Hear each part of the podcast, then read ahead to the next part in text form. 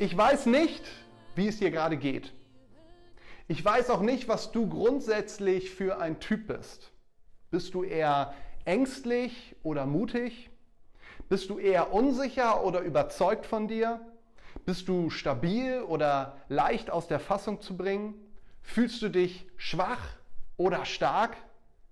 Vielleicht ordnest du dich auch irgendwo dazwischen ein.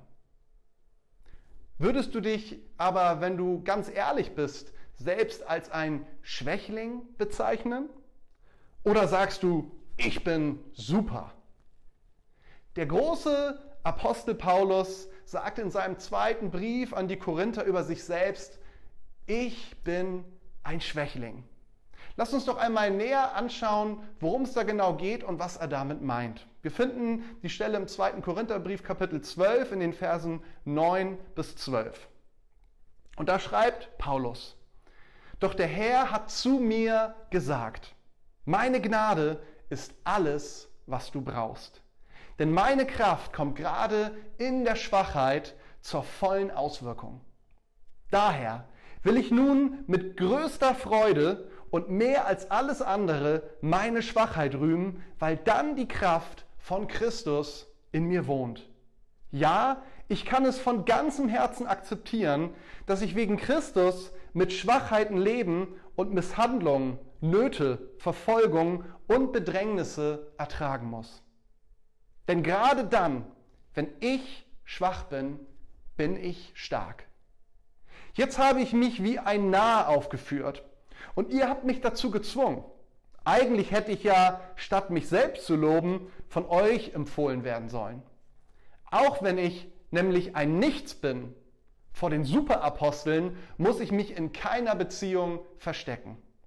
Denn ich habe mich bei euch sehr wohl als Apostel ausgewiesen. Mein Dienst war gekennzeichnet von unbeirrter Standhaftigkeit und war begleitet von außergewöhnlichen Geschehnissen, Wundern und machtvollen Taten. So viel erstmal zu Paulus zu diesem Thema, von Paulus zu diesem Thema. Ich möchte am Anfang mal ganz kurz, dass wir einen Hintergrund auf diese Zeilen, den Hintergrund uns anschauen. Was, worum geht es da eigentlich? Warum schreibt Paulus das an die Korinther? Der Hintergrund ist, die Gemeinde in Korinth war eine Gemeinde, die Paulus wirklich richtig gut gekannt hat. Also er kannte sie sehr gut, sie kannten ihn sehr gut. Er hatte diese Gemeinde selbst gegründet und hatte viele gute Beziehungen zu verschiedensten Leuten aus dieser Gemeinde. Paulus musste aber feststellen, nachdem er Korinth wieder verlassen hatte und unterwegs war, von dem, was er hörte, von seinen Mitarbeitern und auch anderen Mitarbeitern und auch anderen Berichten, dass es in dieser Gemeinde ziemlich drunter und drüber ging. Und dieses schreiben, sowohl der erste als auch der zweite Korintherbrief, die hatten beide so ein bisschen die Absicht, die Gemeinde wieder zurück auf Kurs zu bringen. Ein Problem war, und darum geht es jetzt speziell in den Zeilen, die ich eben gelesen habe, ein Problem war, dass es einige Personen gab, die große Autorität für sich in der Gemeinde beanspruchten und falsche Lehren verbreiteten. Und Paulus bezeichnet diese Leute, weil sie sich selbst halt so wichtig nahmen, als Superapostel. Außerdem versuchte sie, versuchten sie Paulus und seine Mitarbeiter zu diskreditieren. Paulus, der reagiert auf diese Angriffe auch gegen ihn persönlich ganz anders, als wie man es vielleicht von ihm erwarten könnte. Er hätte alle Möglichkeiten und auch ein Recht, einen Autoritätsanspruch anzumelden und zu unterstreichen. Aber stattdessen kommt dieses Bekenntnis, was ich eben gelesen habe, ich bin ein Schwächling. Das ist nicht irgendwie nur so ein rhetorisch geschicktes Mittel von Paulus, sondern wenn wir in den anderen Teilen des Briefes lesen oder auch andere Briefe von Paulus, dann merken wir, das war eine große Überzeugung von ihm. Er war sich seiner eigenen Schwachheit voll bewusst. Dabei ging es nicht darum, dass Paulus irgendwie ein, Selbst, ein Problem mit seinem Selbstbewusstsein oder gehabt hätte oder sich nicht bewusst gewesen wäre, was er für eine Identität in Jesus Christus gehabt hätte. Worum ging es denn dann? Es geht erstmal um so eine Grundwahrheit, wir alle sind schwach.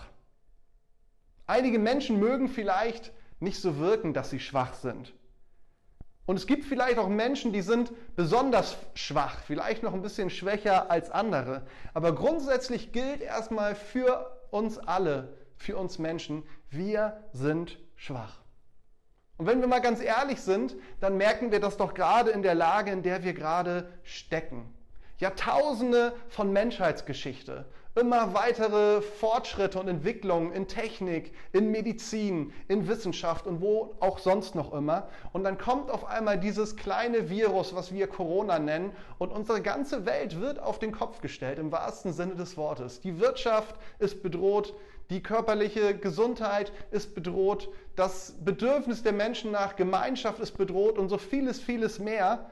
Und wir merken in dieser Zeit, wie verwundbar wir eigentlich als Menschen insgesamt, aber auch ganz persönlich sind.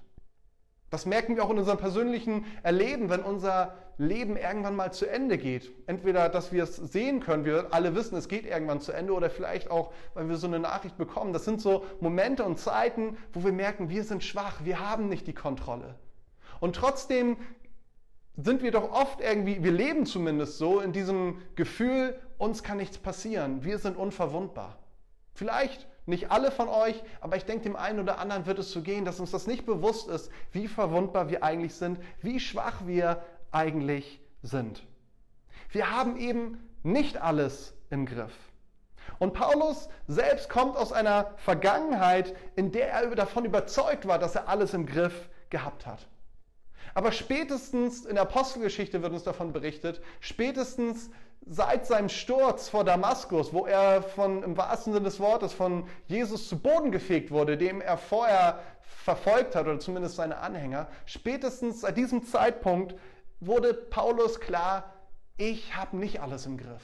Ich bin verletzlich. Ich mache Fehler. Ich bin schwach. Und genau so stellt auch Paulus in seinen Briefen Jesus dar, also Jesus als Menschen. In 2. Korinther 13, Vers 4, einige Verse nach dem, was wir eben gehört haben, da schreibt Paulus darüber, dass gerade in seinem Tod am Kreuz wir die Schwachheit Jesu sehen, auf der einen Seite und auf der anderen Seite aber auch die Kraft Gottes. Beides gehört irgendwie zusammen. Paulus spricht im Kapitel 12 vom 2. Korintherbrief ab Vers 7 über eine Herausforderung, mit der er zu, zu kämpfen hatte. Das unmittelbar vor der Stelle, die ich euch eben am Anfang vorgelesen habe. Und es gibt viele Spekulationen darüber, was das für eine Herausforderung gewesen sein mag. Paulus bezeichnet das als einen Stachel in seinem Fleisch, aber es geht nicht ins Detail. Ich will mich an diesen Spekulationen heute nicht beteiligen. Das ist auch gar nicht so wichtig für unser Thema. Viel wichtiger ist die Erkenntnis, die Paulus durch diese Herausforderung gewonnen hat. Und zwar eine Erkenntnis oder eine Offenbarung, dass es okay ist, wenn er schwach ist. Dass es okay ist, wenn er nicht alles auf die Reihe bekommt. Es ist okay, dass er mit gewissen Sachen nicht fertig wird. Er hat für sich erkannt, ich muss nicht stark sein. Und dann, und das ist ganz entscheidend, denn darauf läuft es dann hinaus, er hat erkannt, seine Gnade, und damit meint er die Gnade Jesu, seine Gnade ist alles, was ich brauche. Was bedeutet das? Seine Gnade. Seine Gnade bedeutet zumindest für mich, und ich lese das auch so, was Paulus in seinen Briefen schreibt, raus, es bedeutet, dass Jesus mir immer zugewandt ist. Er ist nicht gegen mich, sondern er ist für mich. Er steht an meiner Seite und er kämpft für mich. Er verurteilt mich nicht, sondern er liebt mich. Und da gibt es jetzt ein ganz schönes Wort, das es nochmal so zusammenfasst. Ein Wort, was wir nicht mehr so häufig gebrauchen. Ich habe seine Gunst. Bist du dir dessen bewusst, dass du in der Gunst Jesu stehst, weil er dich liebt? Ich stehe in seiner Gunst, du stehst in seiner Gunst. Und Paulus sagt, für sich ganz persönlich, aber das ist auch das, was er uns mitgeben will und seinen Korinthern damals, er sagt, wisst ihr was, Leute, das reicht mir aus. Mehr brauche ich nicht. Es ist dann okay, dass ich nicht alles hinbekomme. Wenn ich mir der Gnade Jesu gewiss sein kann, dann muss ich nicht mit allem fertig werden.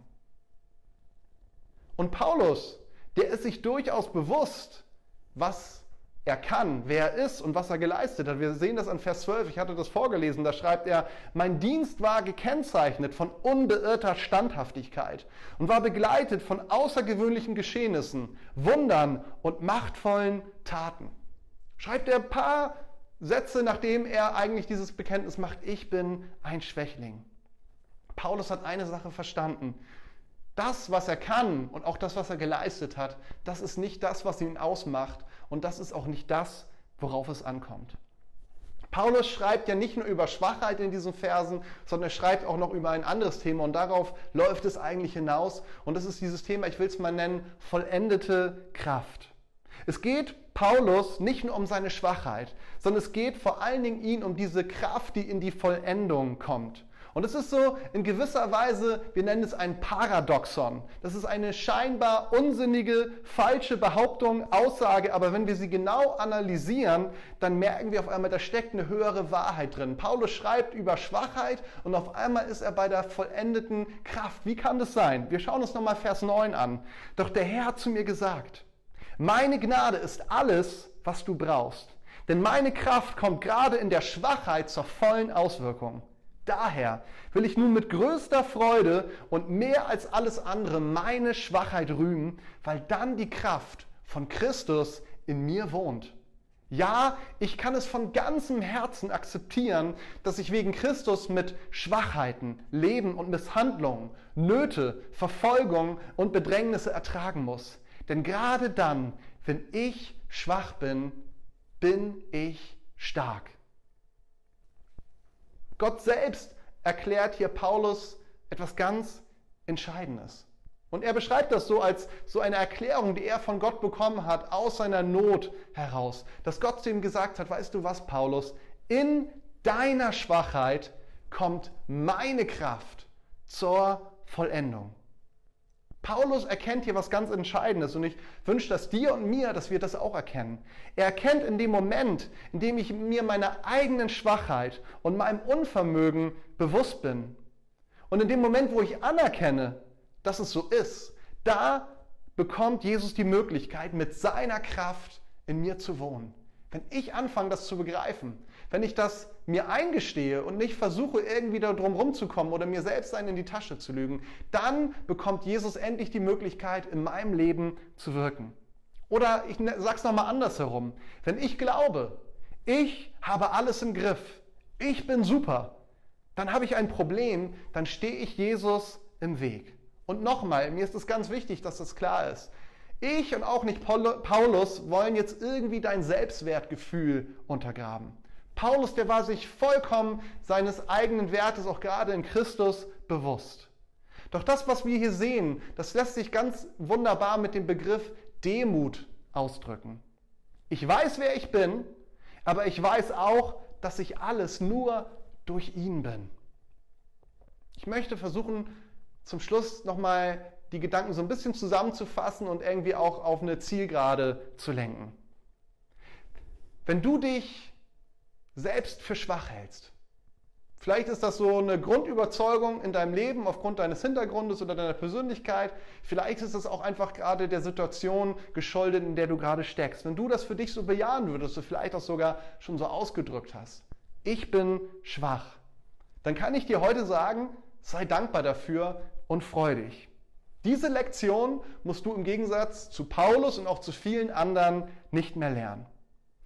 Doch die große Herausforderung für dich ist, dass du nicht bei dieser Erkenntnis allein stehen bleibst. Ich bin ein Schwächling, das kann eine unglaublich depressive und selbstzerstörerische Bestimmung, Selbstbestimmung sein.